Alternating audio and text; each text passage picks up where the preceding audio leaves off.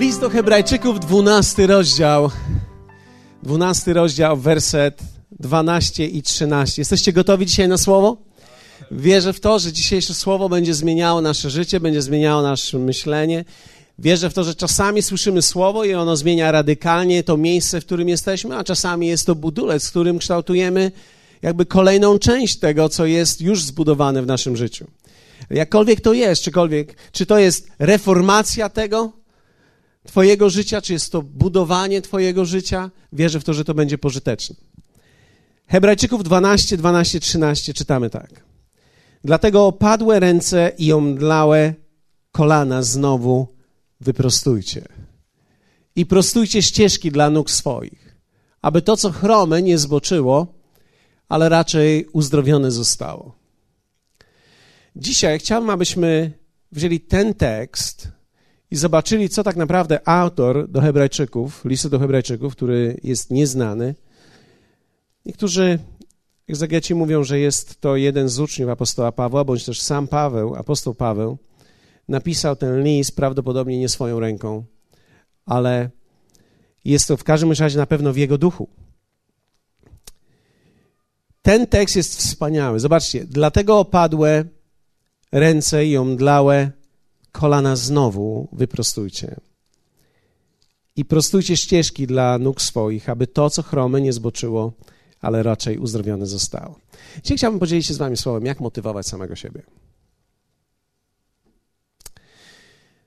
Wiecie, większość ludzi żyjąca w naturalnym świecie szuka motywacji zewnętrznej.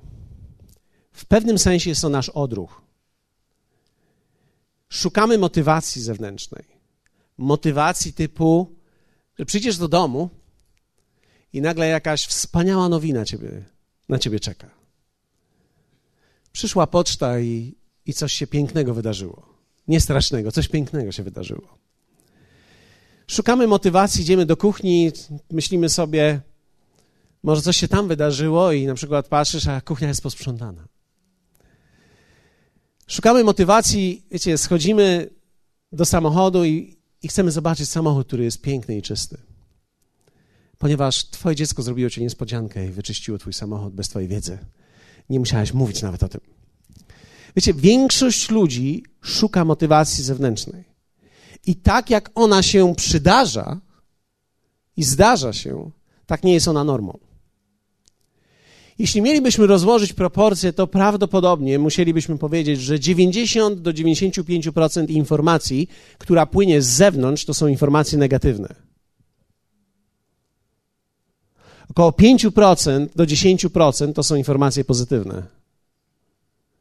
Więc w pewnym sensie my non-stop jesteśmy bombardowani negatywnymi informacjami. Włączysz telewizor, masz negatywne informacje. Przychodzisz do sąsiadki i słyszysz negatywne informacje. Rozmawiasz z ludźmi w pracy, słyszysz negatywne informacje. Większość, zwróćcie uwagę, większość to nie są nawet neutralne. Większość z tych rzeczy to są negatywne informacje. Zdarza się nawet tak, że przychodzimy do kościoła i wystarczy, że wejdziemy gdzieś do foyer, do kafeterii czy gdzieś do jakiegoś miejsca i wiecie, tam też ludzie rozmawiają o różnych negatywnych rzeczach. To się nie udało, tam się nie udało. Wiecie, my mamy nadzieję, że ludzie wierzący będą tryskać informacjami pozytywnymi, ale w pewnym sensie, powiedzmy sobie szczerze, my wszyscy żyjemy w tym świecie i musimy opowiadać prawdę, więc opowiadamy też o tym, co jest w naszym życiu, a kilkadziesiąt procent tych informacji są to informacje jakieś negatywne. To mnie strzyka, to mnie gdzieś boli. Gdzie byłeś wczoraj? A nie mogłem, byłem u lekarza. Co ci jest? Nie wiadomo. Wiecie, non-stop borykamy się z tymi rzeczami. Idziesz do sklepu, patrzysz na produkt, który wydawał ci się zawsze tani, patrzysz na niego i zaczynasz widzieć, że on jest drogi. Nawet ceny mówią do nas negatywnie. Wiecie, jedziemy, chcemy zatankować paliwo, miało być taniej, jest drożej. Słyszeliście ostatnio taką sytuację? Ktoś ostatnio mówił, że będzie taniej. Tak? Podjeżdżasz do, podjeżdżasz do, do CPN-u i na jakąkolwiek stację, patrzysz, że jest drożej. W pewnym sensie, kiedy patrzymy na ciało I kiedy patrzymy na rzeczywistość w ciele, ona non-stop mówi do nas wyrwane negatywne informacje. Kiedy wracasz do domu, okazuje się, że twoje dzieci bawiły się tak dobrze, albo opalały się tak świetnie, że nie posprzątały w kuchni.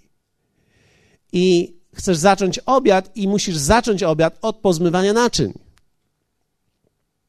Albo myślałeś, że przynajmniej odkurzyły. Mało, że nie odkurzyły, idziesz do ich pokoju, nawet nie jest pościelona o godzinie 17. Kto z was żyje w takim świecie? Nikt z was nie żyje w takim świecie? Kto z was żyje na Marsie? Wiecie, w pewnym sensie negatywne informacje są częścią naszego życia. Prawdziwe życie, w pewnym.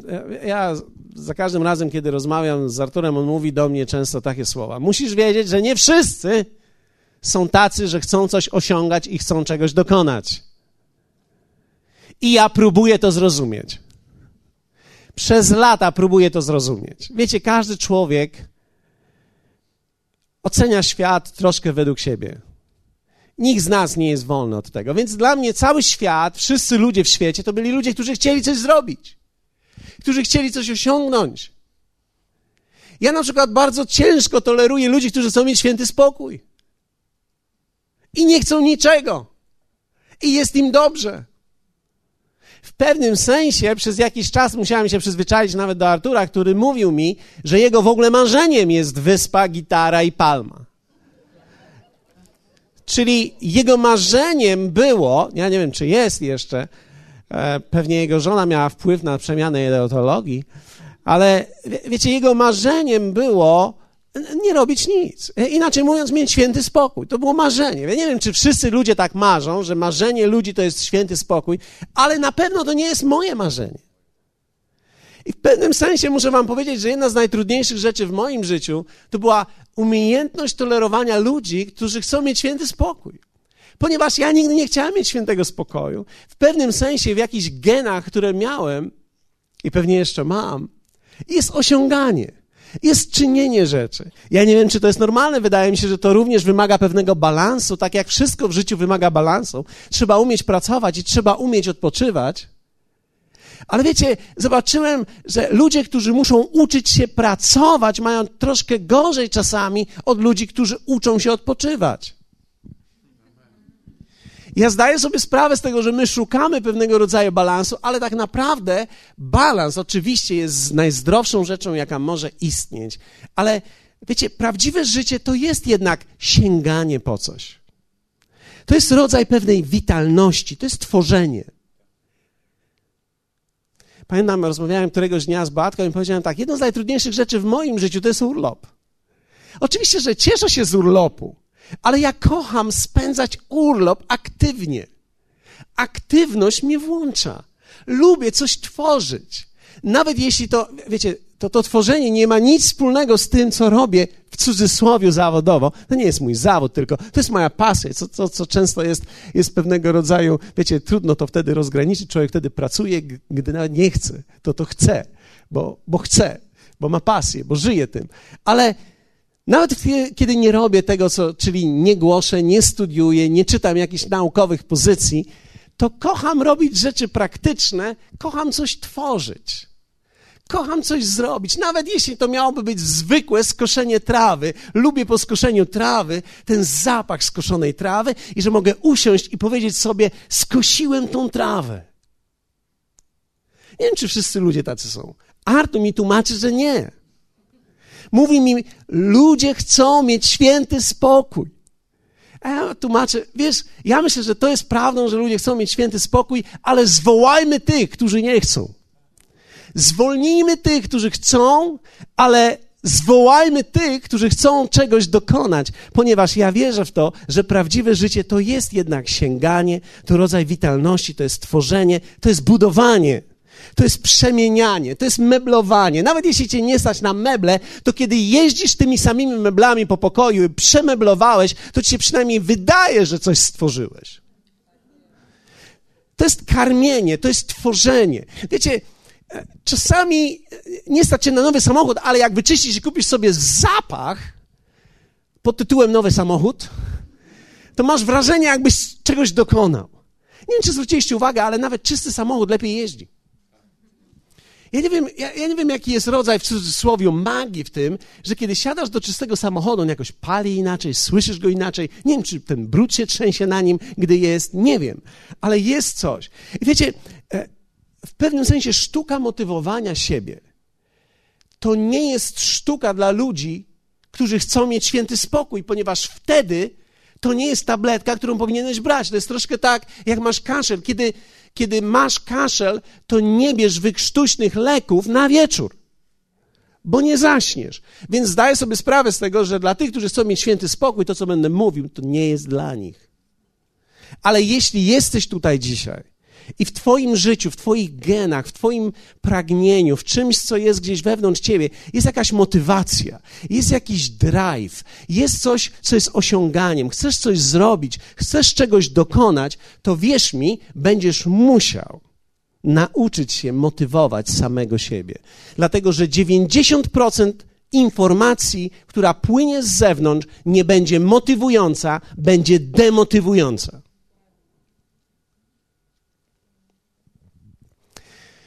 Kilka dni temu miałem okazję biegać i spotkałem tam człowieka, ponieważ już dawno nie biegałem na tej bieżni i powróciłem z powrotem tam, żeby zobaczyć, jak się ma bieżnia już po latach, kiedy już tam nie biegałem, nie, nie biegałem z rok czasu na tej bieżni. I zobaczyłem tam człowieka, który cztery lata temu, kiedy zaczynałem biegać, on był świadkiem mojego pierwszego biegu. I jak wielu z Was pamięta, kiedyś opisywałem, jak zaczynałem biegać, że przebiegłem 50 metrów i myślałem, że powietrze zniknęło z całego świata i że ja nie mam tlenu i nie wiem, czym mam. I on powiedział do mnie: Pamiętam pana, teraz mi to powiedział, pamiętam pana, jak pan zaczynał, że co pan przebiegł kawałek, to parkował pan od razu. Ja tak patrzyłem teraz na niego i mówię: Wie pan co? A, wie pan co? To było dwadzieścia parę kilogramów więcej, więc to zupełnie jest inna sytuacja.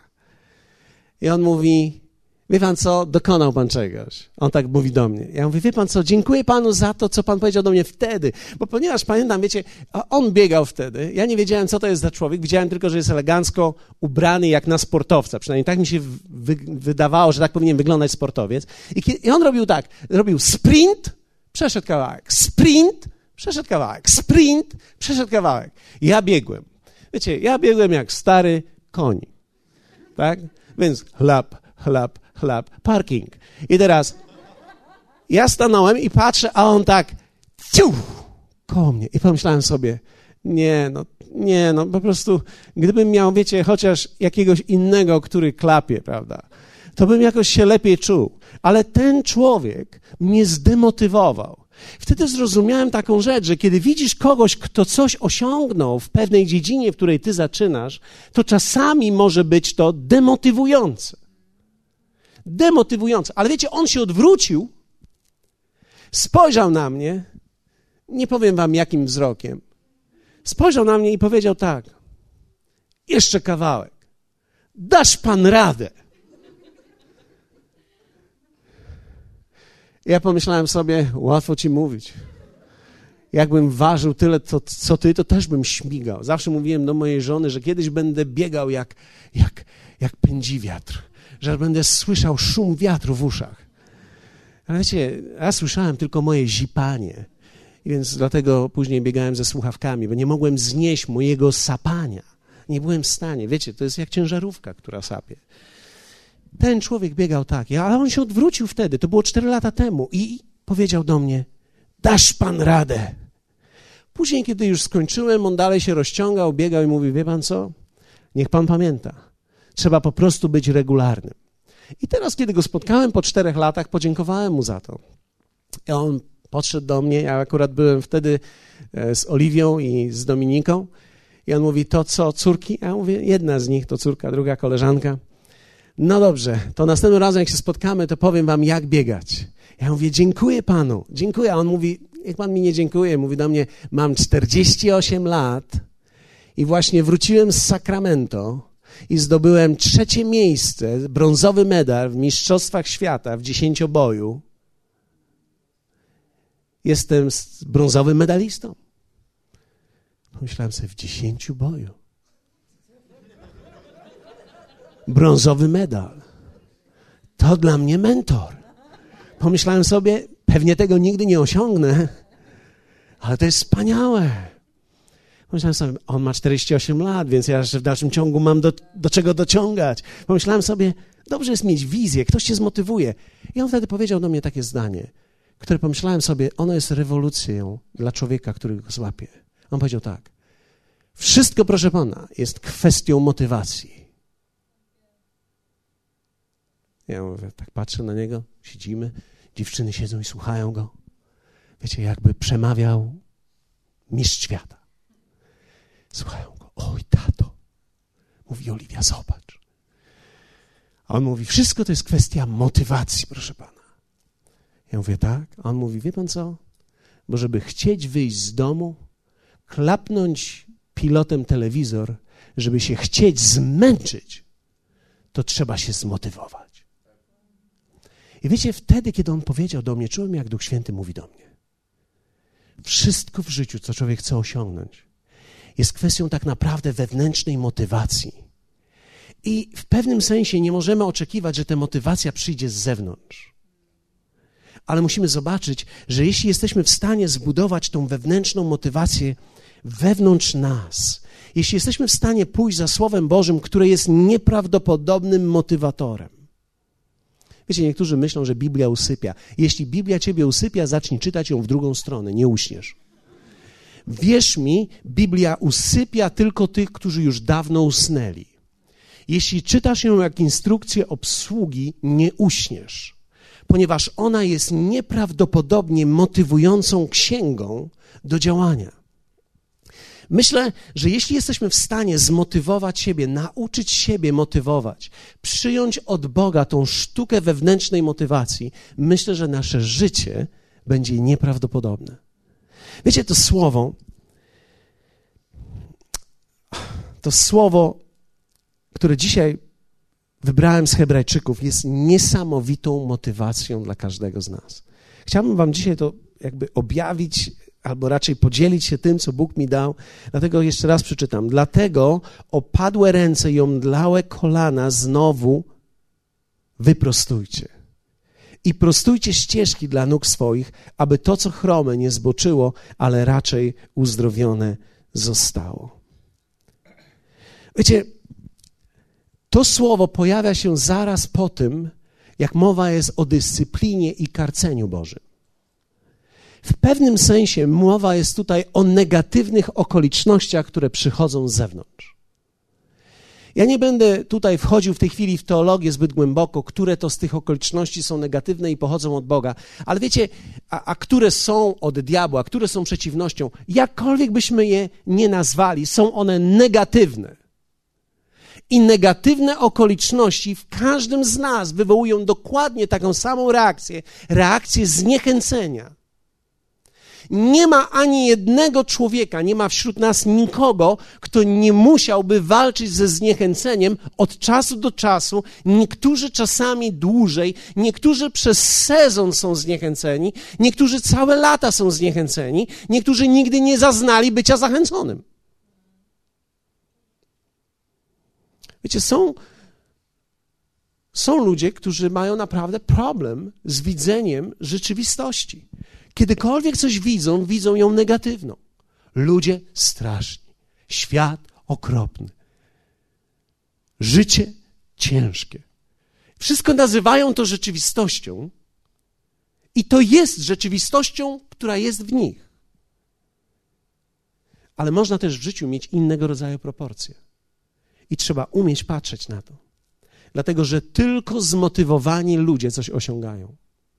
Dlatego, że osiąganie nigdy nie jest jednorazowym skokiem, ale jest skakaniem. Jest sięganiem. Nie można być zmotywowanym raz.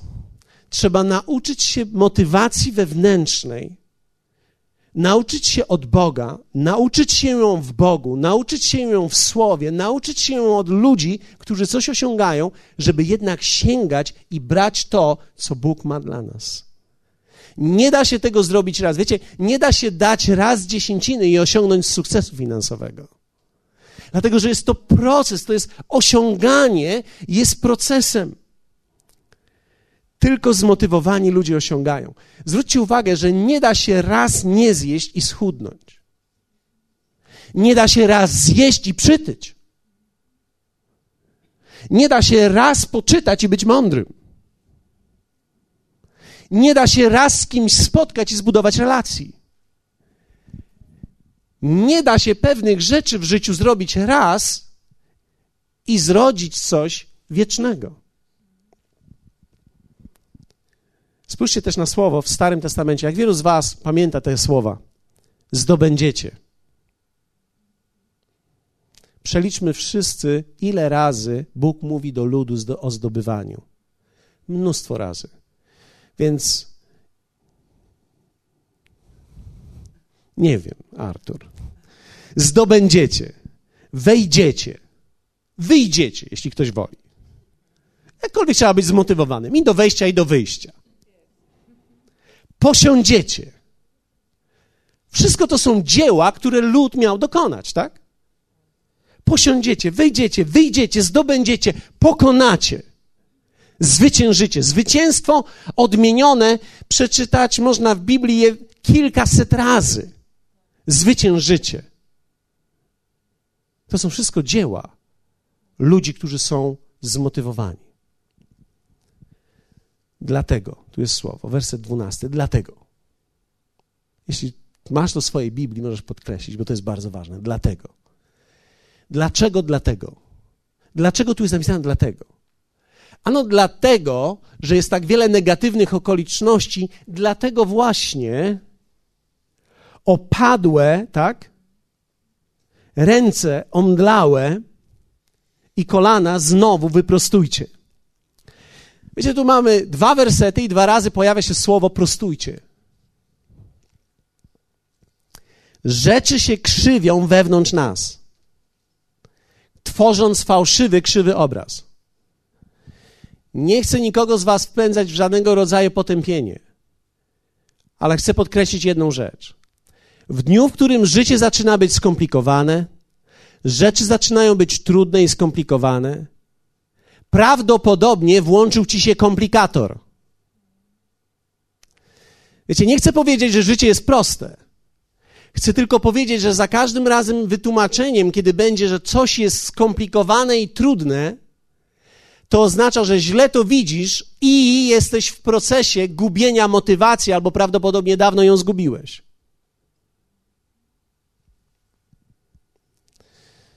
Ostatnio miałem okazję rozmawiać z pewnym małżeństwem, które mieszka daleko stąd. Żyją bez kościoła i, i trzeba powiedzieć, że mieli trudne okoliczności. Ale wiecie, to też trzeba powiedzieć, że ludzie mają różne okoliczności, wcale nie oznacza, że ktoś ma lepiej, ktoś ma gorzej. Po prostu każdy też przeżywa różnie. I oni mieli różne trudne okoliczności, ale kiedy patrzysz na zewnętrzne ich życie, wcale nie jest aż tak źle. Kiedy patrzysz na zewnątrz, mają dom, mają samochody, mają pieniądze, mają nawet szczęśliwą rodzinę, kochają się. Wiecie, po dwudziestu paru latach dalej całować swoją żonę, uważam, to jest sukces w życiu. Inaczej mówiąc, kiedy człowiek patrzy na zewnętrzne, może widzieć wszystkie rzeczy jako dobre. Oczywiście nigdy nie są one aż tak dobre, bo my wiemy o tym, że nikt nie ma lepiej. Więc nawet kiedy coś wygląda dobrze, to nigdy nie wygląda aż tak dobrze, że to jest tak, jak nam się wydaje, że jest dobrze. Ale kiedy patrzymy, nie widzimy też tragedii, tak?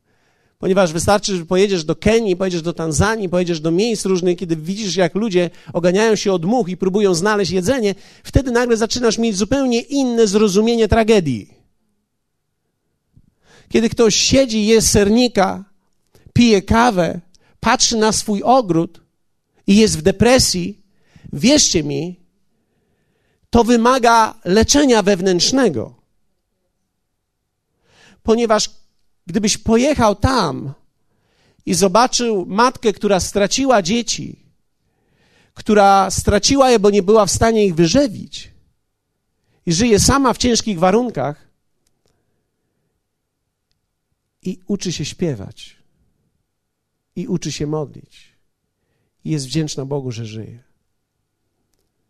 I nie ma w niej w ogóle depresji. Ale mówi: Trudno. Idę dalej. być może Bóg ma coś dla mnie jeszcze. Wiecie, to są zupełnie dwa różne obrazy. Czasami potrzebujemy takich kontrastów. Ale kiedy patrzyłem i zacząłem słuchać ich, mówię, czemu czegoś nie zrobicie ze sobą? Zacząłem zadawać pytania, czemu czegoś nie zrobicie ze sobą? Czemu nie pójdziecie do kościoła? Macie tylko 10 minut.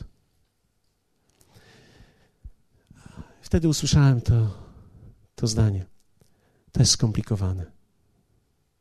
To jest skomplikowane. Wiecie, wtedy zobaczyłem, że kiedy włączy ci się taki komplikator, że nawet proste rzeczy są skomplikowane, ty nie masz problemu ze skomplikowanością tych rzeczy, ale ze sposobem widzenia ich, ponieważ straciłeś wewnętrzną motywację. I jeśli stracisz wewnętrzną motywację, będzie ci bardzo trudno znaleźć zewnętrzną motywację żeby się podnieść. Jeśli będziesz czekał, że ktoś do ciebie zadzwoni, nikt nie zadzwoni. Jeśli będziesz czekał, że ktoś ci pomoże, nikt ci nie pomoże. Nie chodzi o to, że Bóg nie ma takich ludzi, ale nie ma takiej możliwości, żeby świat zewnętrzny tak nas ładował zachęceniem, żebyśmy wszyscy fruwali w niebiesiach. Nie ma takiej możliwości. Takiego świata nie ma. Taki nie istnieje. 90% informacji, którą dostajesz, to jest negatywna informacja. Musisz nauczyć się przyjmować ją na właściwe miejsce, właściwie ją przetrawić i we właściwy sposób odpowiedzieć wewnętrznym swoim na to, co widzisz. Dlatego mamy tu słowo prostujcie. Powiedzmy razem prostujcie. Posłuchajcie mnie, zniechęcenie jest komplikatorem.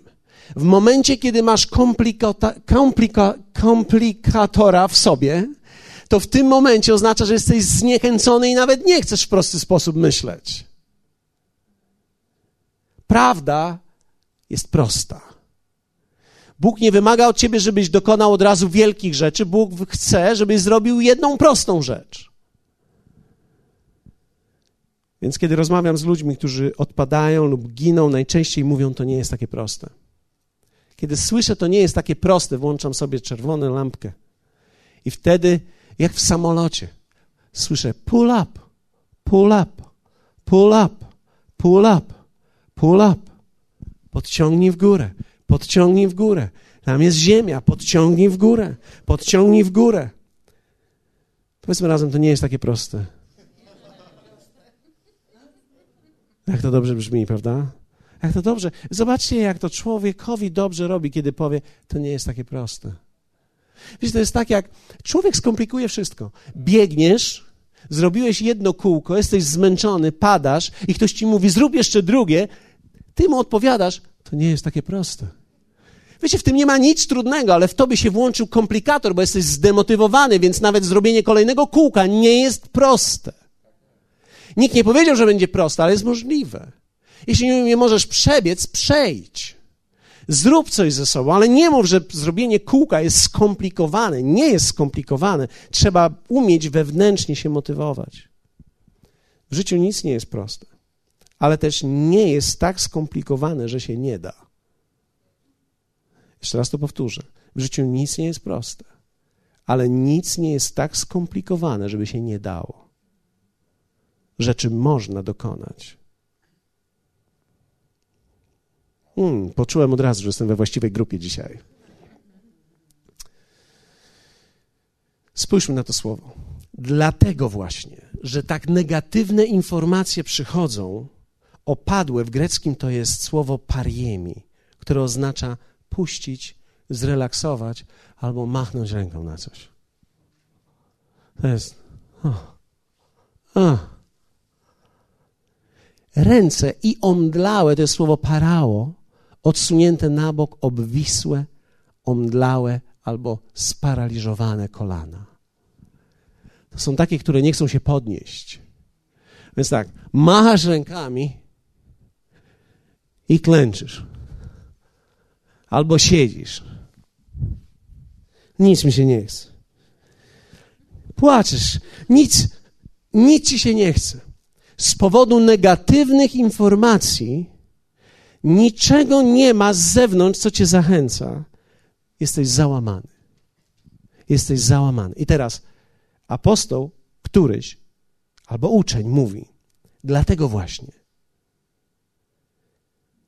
opadłe ręce i omdlałe kolana znowu wyprostujcie. U nas w polskim jest to słowo znowu, ale tam jest dokładnie wyprostujcie, które jest greckim słowem anorto, które oznacza wyprostować, wzmocnić i podnieść. Zwróćcie uwagę, że tu nie jest mowa o tym, że kiedy jesteś załamany i kiedy masz negatywne informacje, to czekaj, aż Bóg coś zrobi pozytywnego. Nie. Ty coś zrób. Ty coś zrób. Swoje ręce i kolana znowu wyprostuj. Wiecie, Bóg nigdy nie mówi, żebyśmy coś zrobili, jeśli to jest niemożliwe. Ostatnio miałem z kimś rozmowę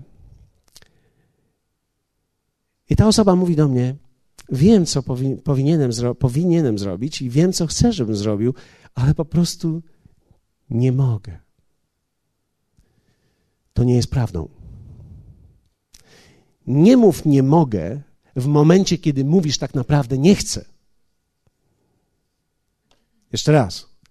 Nie mów nie mogę, gdy tak naprawdę chcesz powiedzieć nie chcę, tylko nie chcę to nie wypada, więc się mówi nie mogę. Bo nie mogę oznacza jestem bezradny, jestem bezsilny, a nie chcę jest kwestią mojej decyzji. Dlaczego? Bo widzisz, w momencie, kiedy człowiek mówi nie może, zamyka przed sobą tak naprawdę ten obszar, w który się porusza. W momencie, kiedy mówisz nie chcę, to jest zupełnie już inny obszar.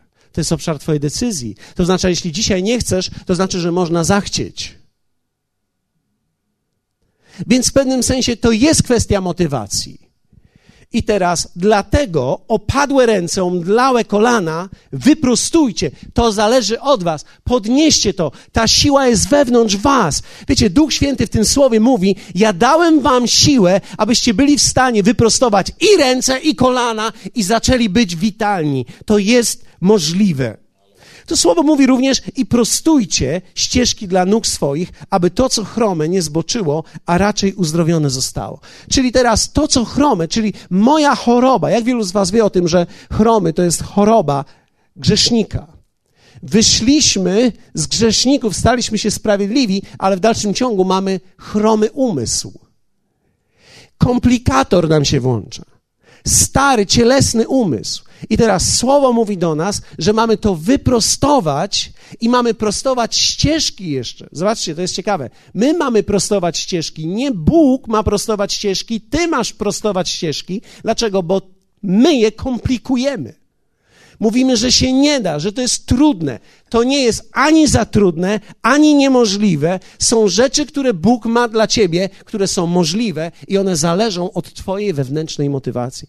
Wiecie, zwróciłem uwagę, że jeśli ja nie będę motywował siebie samego, to ja nie znajdę wystarczającej ilości ludzi, którzy mnie zmotywują. Dlatego, że człowiek przyjmuje tak naprawdę słowa negatywne o wiele silniej niż pozytywne dostaniesz 30 pochwał, ktoś ci powie, to jest kiepskie, i ty będziesz myślał nad tym, co jest kiepskie. Wyjdziesz do przodu, zaśpiewasz piosenkę, 30 osób ci powie, to było wspaniałe, jedna ci powie, fałszowałeś w tym miejscu. I ty pójdziesz do domu i będziesz myślał o tej jednej osobie, która ci powiedziała, że fałszowałeś. Wszyscy ci mówią, że pięknie wyglądasz, ktoś ci mówi, coś jest nie tak z tobą. Patrzę na twoje oczy, coś niedobrze w twoich oczach. Dobrze się czujesz? Ty się dobrze czujesz. Wszyscy mówią, że świetnie wyglądasz. Ktoś ci powiedział, że źle wyglądasz. Chyba przytyłeś. Oj, przybrałeś. Wiecie, człowiek ma 30 osób, 50 osób, które mówią do niego coś pozytywnego, jedną, która mówi negatywne, i ty się uchwycisz swoim umysłem tego negatywnego. Więc jeśli nie dokonasz przemiany wewnątrz siebie i nie będziesz wiedział, jak to zrobić, nie znajdzie się wystarczająca liczba ludzi, która cię zmotywuje, i nie znajdzie się wystarczająca liczba właściwych super okoliczności, które będą ci śpiewać i cię wyniosą. Życie, tak jak ono jest, nie będzie nas motywować. Musimy to przyjąć. Jeszcze raz to powtórzę. Życie takie, jakie ono jest, nie będzie nas motywować. Będą dobre chwile ale nie będzie silnej motywacji stamtąd, ponieważ nawet te dobre chwile są to chwile. Tak nie będzie cały czas. Tak, ja też żałuję. Ale z drugiej strony nie, ponieważ w pewnym sensie to uwydatnia to, co jest wewnątrz nas. Nie jesteśmy wtedy maszynami, które mają się cieszyć, jesteśmy ludźmi, którzy, możemy, którzy mogą się rozwijać. Wewnętrzna motywacja. Pamiętam, kiedy, kiedy zmarł Asi tato. To była sobota. Ja musiałem wyjść w niedzielę, żeby głosić. Jest jeden z najtrudniejszych momentów życia. To są, kiedy nagła śmierć dotyka ciebie, bliskich ludzi. I wiecie, wszyscy kochaliśmy go. Wtedy pamiętasz tylko te same dobre chwile. I żebyś sobie ulżyć, pamiętasz też te złe, których było tak naprawdę niewiele. I pamiętam, wtedy wieczorem modliłem się i mówiłem, Panie, jak ja mam jutro wyjść i głosić? I czułem, jak Bóg mówi, wiesz co? Przypomniałem się wtedy słowa apostoła Pawła do, do Tymoteusza, który powiedział: Głoś w dobrym czasie i w złym czasie. Wiecie, to był niewątpliwie dla mnie zły czas. Zły moment emocjonalnie. Ja nie czułem się podniesiony. Czułem się dotknięty. Nie byłem załamany, ale czułem się dotknięty. Czułem się jakby wytrącony. Zastanawiałem się, jak mamy to teraz ogarnąć? Myślałem o mojej żonie, myślałem wtedy o rodzinie, myślałem wtedy o mamie, myślałem, myślałem jak my to teraz ogarniemy, jak to, jak to będzie bez niego. A z drugiej strony, tak się cieszyłem wtedy, że nie przygotowuję kazań w sobotę, ale że mam je wszystkie wcześniej. Więc ja miałem słowo na niedzielę. I wiecie, wyszedłem wtedy i głosiłem. Wiele osób po tym słowie powiedziało mi, że to było bardzo ważne słowo dla nich. I wiecie, kiedy na końcu spotkania powiedziałem, że Lutek odszedł, ludzie przyszli do mnie. Niektórzy, nie wszyscy. Myślę, to też jest ciekawe. Nie wszyscy, tylko niektórzy. Przyszli i powiedzieli, jak ty mogłeś głosić w takiej sytuacji? Ale widzisz, kiedy odnajdziesz sposób wewnętrznej motywacji, kiedy odnajdziesz to właściwe, to nawet to, co jest trudne na zewnątrz, będziesz w stanie pokonać. Wiecie, będąc pastorem już parę lat, miałem różnych kilka historii. Czasami zdarza się, że z kimś porozmawiam przed spotkaniem. Wiecie, są ludzie, którzy potrafią w ciągu pięciu minut całe piekro, piekło, przez które przechodzą, powiedzieć ci i wrzucić na ciebie. Nie chodzi o to, że, że, że ludzie mają złe życie, ale czasami, wiecie, ludzie szukają ulgi, więc przyjdą i tak ci po prostu wszystko wypowiedzą. I wtedy musisz wyjść i dalej nauczać. Jeśli nie umiesz zmotywować siebie właściwie, nie jesteś w stanie przetrwać. Słowo nam nie mówi, że Bóg będzie zawsze nas motywował. Słowo nam mówi, że Bóg będzie dla nas źródłem, źródłem w poszukiwaniu przez nas motywacji. Czyli to w dalszym ciągu będzie Twoja i moja praca motywowania siebie. W pracy. Wszyscy ci, którzy działają w sprzedaży, wiedzą, jak to jest pracować i sprzedawać. Stoisz naprzeciwko kogoś, ktoś wymyśla, wydziwia, sprzedajesz buty, to nigdy nie te. Na, na, wiecie, na 80 klientów tak naprawdę, na, czy na 100 klientów 80 jest niezadowolonych, kilku będzie zadowolonych, reszta się zastanawia. Więc tak naprawdę większość jest negatywnych. Kiedy, kiedy pracujesz, e, kiedy jeździsz po klientach i chcesz im coś sprzedać i chcesz im powiedzieć, że to jest dobre, większość z nich powie, zastanawia się, przemyślę. Więc ty możesz pracować cały dzień, jeździłeś cały dzień, rozmawiałeś ze wszystkimi, wracasz do domu, nie sprzedałeś nic. Zaczynasz się zastanawiać wtedy, co ten dzień mi dał. I kiedy powiesz sobie nic, to jest błąd. Dlatego, że zawsze się człowiek czegoś nauczy. Może nie dostałeś nic finansowo, ale możesz się czegoś nauczyć. Wie, wiecie, ludzie, którzy nie stracą wewnętrznej motywacji, to są ludzie, którzy będą sięgać dalej. Którzy się będą uczyć, którzy będą tworzyć. Jak motywować siebie? Teraz powiem Wam, jak to robić. Jeśli ktoś z Was nie chce tego słyszeć, możecie iść do domu teraz.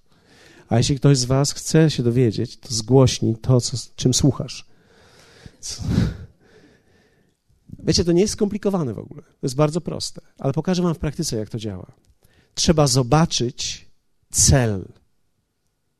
Trzeba mieć go przed oczami. Trzeba widzieć, co jest moim celem. Wiecie, można mieć wiele fałszywych założeń w Bogu, ale można mieć też prawdziwe.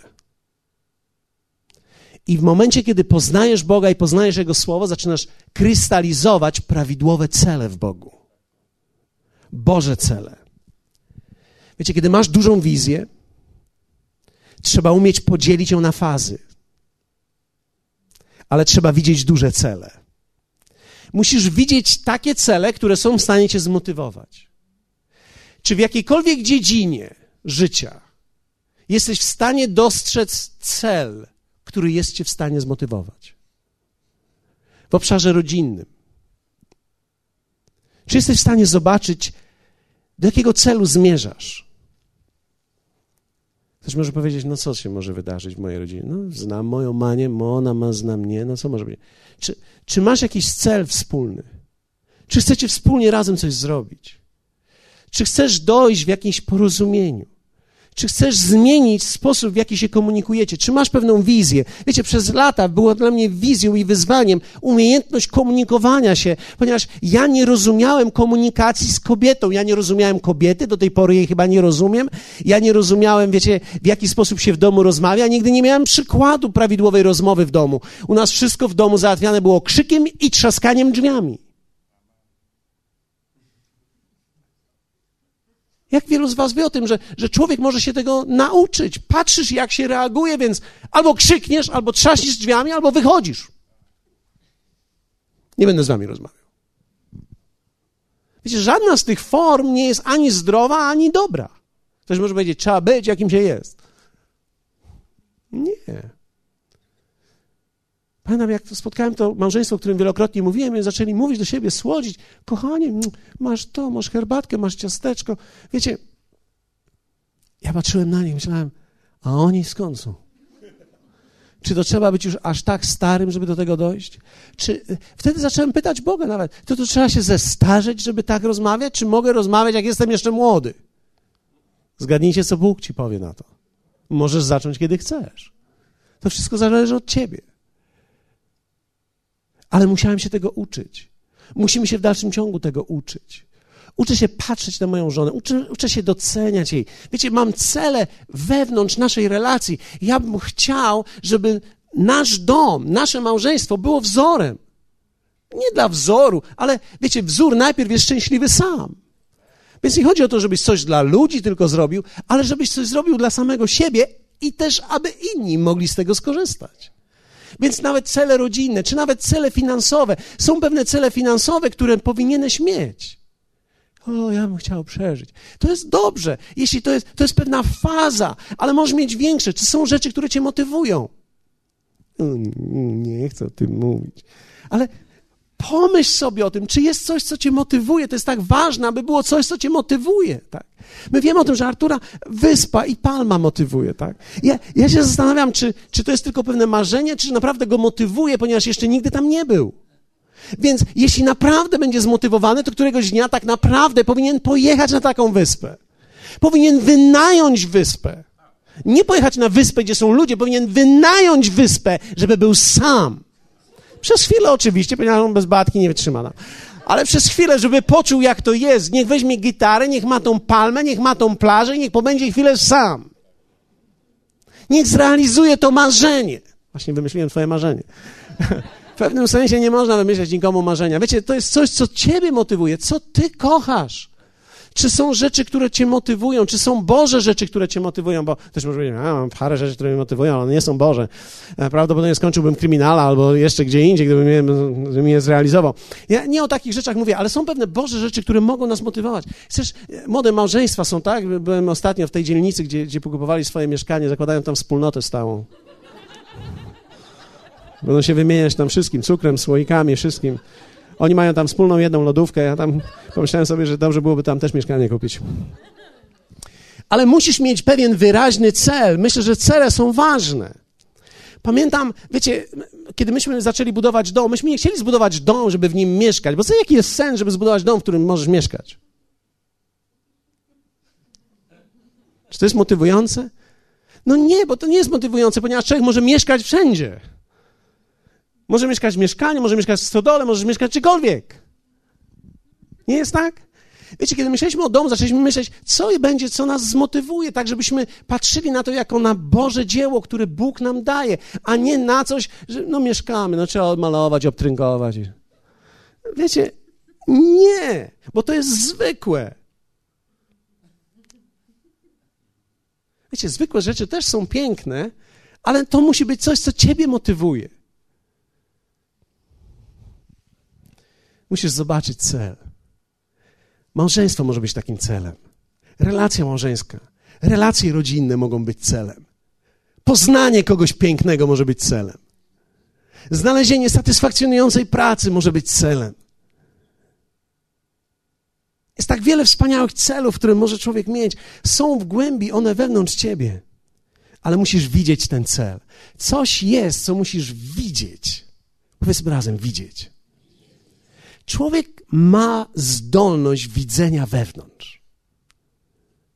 Większość ludzi boi się mówić o tym, ale większość ludzi coś widzi.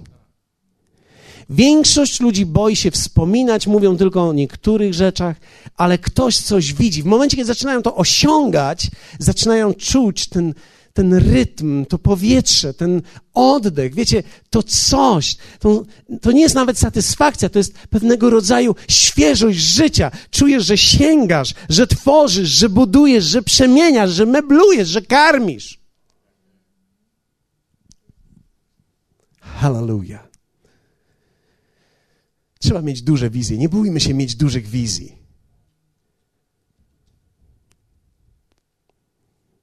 Trzeba mieć duże wizje. Znaczy, ja, ja mam wielkie wizje.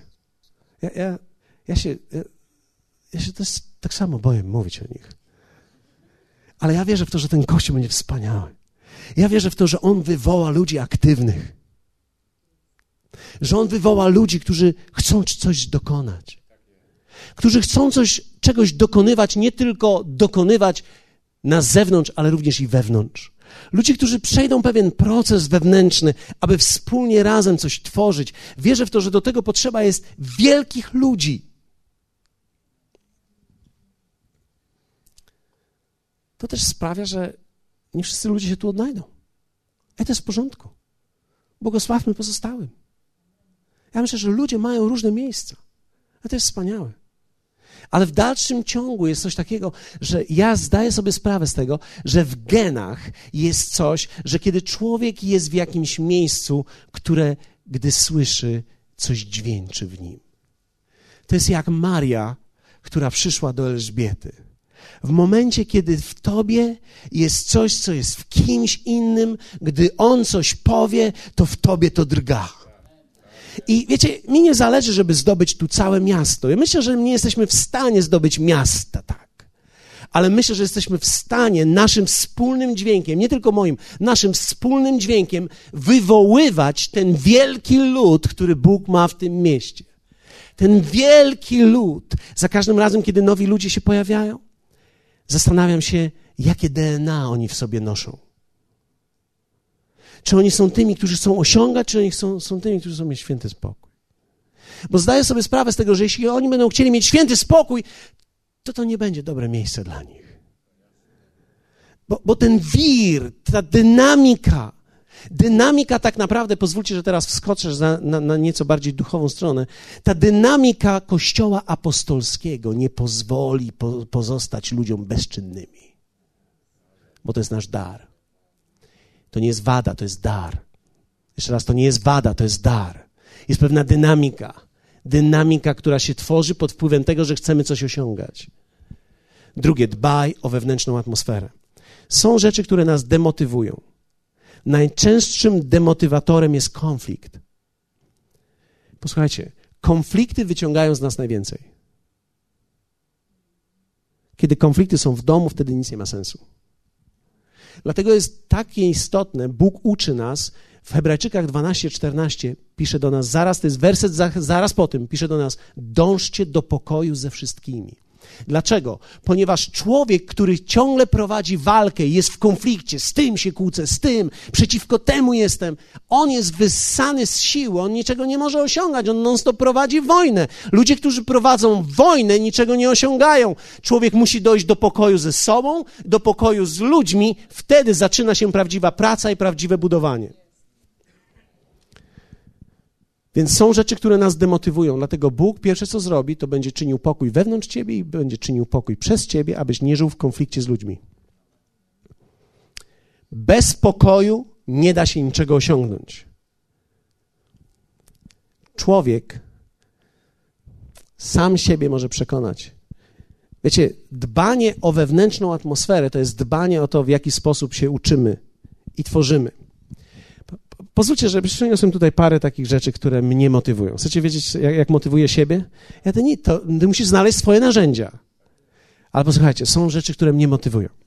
Każdy człowiek reaguje na różne rzeczy. Ja nie przynosiłem jeszcze tutaj perfum. Perfumy też motywują. Niektórzy mówią, nie motywują. Perfumy motywują. Zapach motywuje. Gdy idziesz do jakiegoś miejsca i czujesz brzydki zapach, jesteś zdemotywowany, czujesz ładny zapach, jesteś zmotywowany. Dlatego my w domu często palimy świece zapachowe. Nie, słyszałem, że one nie są za bardzo zdrowe, ale my palimy świece zapachowe, dlatego że jak ja wchodzę do domu, ja nie chcę czuć kalafiora, ja nie chcę czuć brokułów, ja nie chcę czuć kapusty, kiszonki i tych wszystkich innych rzeczy. Ja nie chcę czuć psa, ja chcę czuć pałac. Ja chcę czuć kwiaty. Ja chcę czuć wanilię. Powiedzmy razem wanilię. Okej. Okay. Wiecie, ja, ja myślę, że to jest bardzo ważne. Wiecie, kiedy mężczyzna spotyka się z kobietą, kiedy przytula się do niej, zapach odgrywa znaczenie. Jesteście ze mną? Zapach, obraz, dźwięk, to, co się wokół nas dzieje, ma znaczenie, dlatego lubię puszczać muzykę. Niech coś gra, niech chodzi, niech gra, ale nie byle co, niech coś fajnego chodzi. Są rzeczy, które słucham, które lubię słuchać. E, mój, mój syn zawsze się śmieje z moimi dziećmi, bo mówią, tato, muzykę poważną słuchają tylko mordercy psychopatyczni i ty.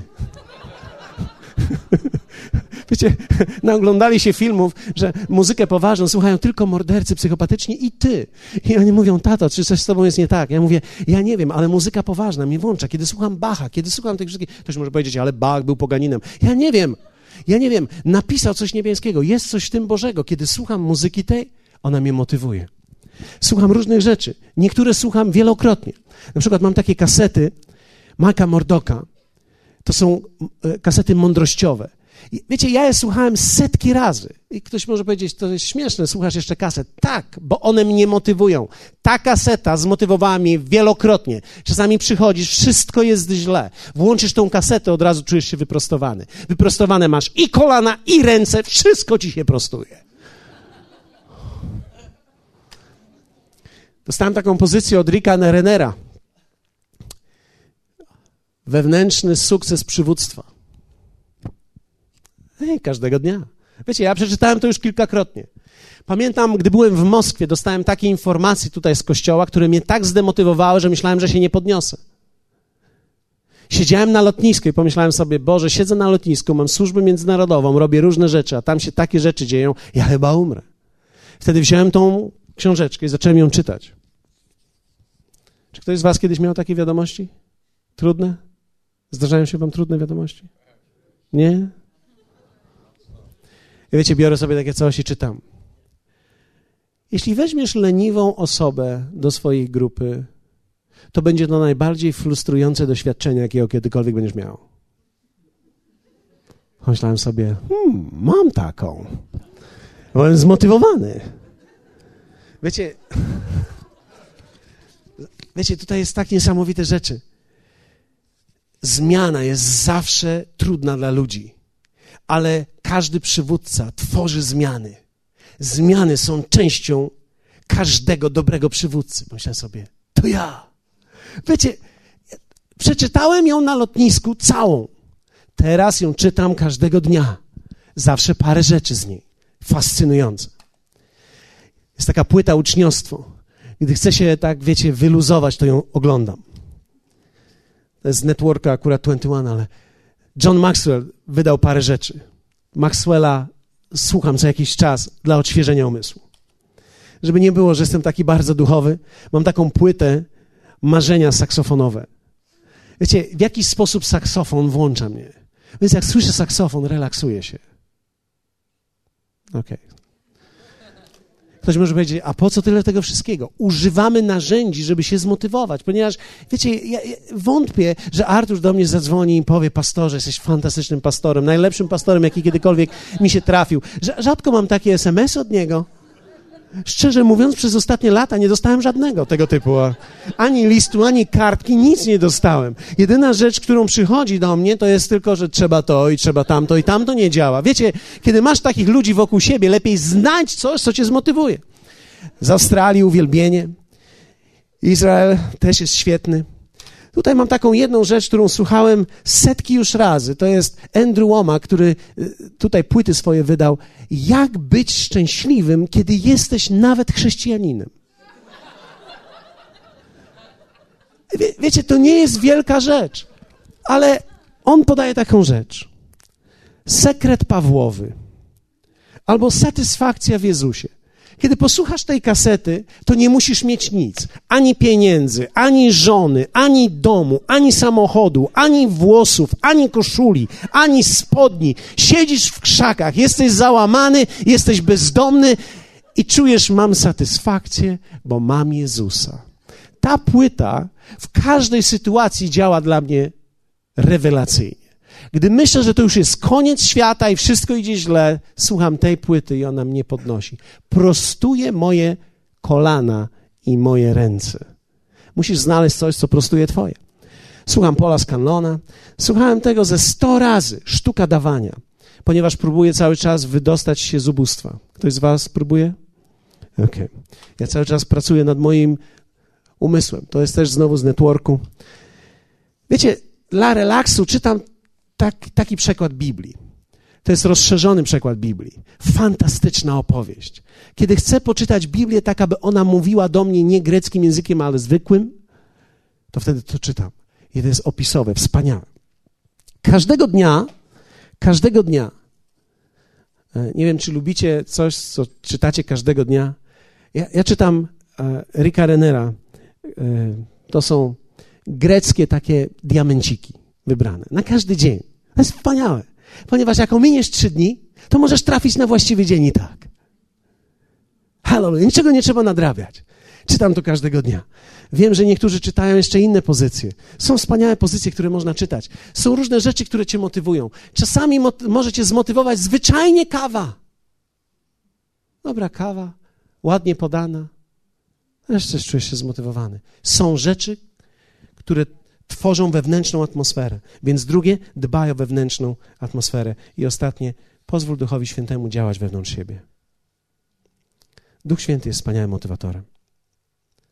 Wiecie, kiedy mówię pozwól, to oznacza spędź z nim czas. Wróćcie do Rzymian, w ósmym rozdziale, w wersecie szóstym czytamy, albowiem zamysł ciała to śmierć, a zamysł ducha to życie i pokój. Jeszcze raz powtórzę to. Zamysł ciała, czyli Dokładnie to słowo mówi tak. Myśli cielesne zawsze doprowadzają cię do zwieszenia. Patrzysz w lustro.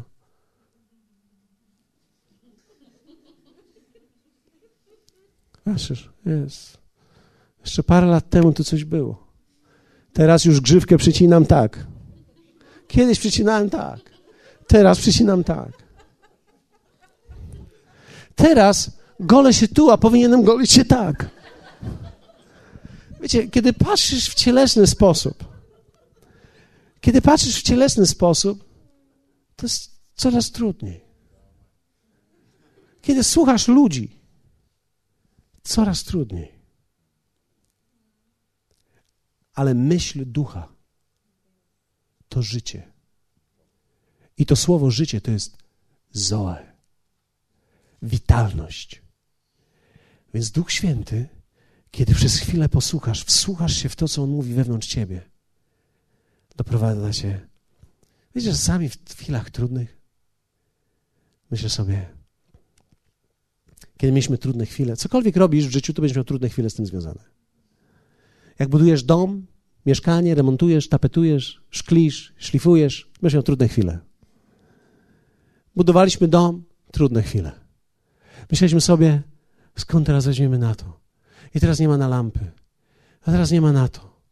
I teraz nie. I nie było na nic. Odkąd pamiętam, na nic nie było. I odkąd pamiętam, zawsze się znalazło. Bóg jest zawsze sprawcą. Więc w pewnym sensie, kiedy patrzysz na cielesność, nigdy nie widzisz pozytywnie, ale w Duchu Świętym Bóg mi dał ten dom. W słowie proroczym dostaliśmy to. Dostaliśmy słowo, że mamy go budować. To nie był nawet nasz pomysł. Dostaliśmy słowo, więc Pan rozpoczął, Pan dokończy. Dostaliśmy słowo o kościele. Pan ma w tym mieście wielki lud. Więc kiedy nawet ludzie odchodzą, a ja mówię, wow. Niektórzy odejdą, niektórzy przyjdą. Właściwie przyjdą. To jest pański kościół, nie mój. I wiecie, kilka takich myśli i już jestem szczęśliwy. I znów idę do przodu. I myślę sobie, wow, znowu idziemy dalej. Dlaczego? Bo to nie jest moje, to jest Boże. Więc w jakiś sposób człowiek musi umieć odnaleźć i pozwolić, aby Duch Święty mówił do nas. Wiecie, Bóg nie przeprowadził nas taki kawałek, żeby nas zostawić, ale nas, aby wprowadzić. I to jest wspaniała wiadomość. Duch Święty najpierw doprowadza nas do wewnętrznego pokoju, a potem daje nam wyraźny obraz celu. Hallelujah.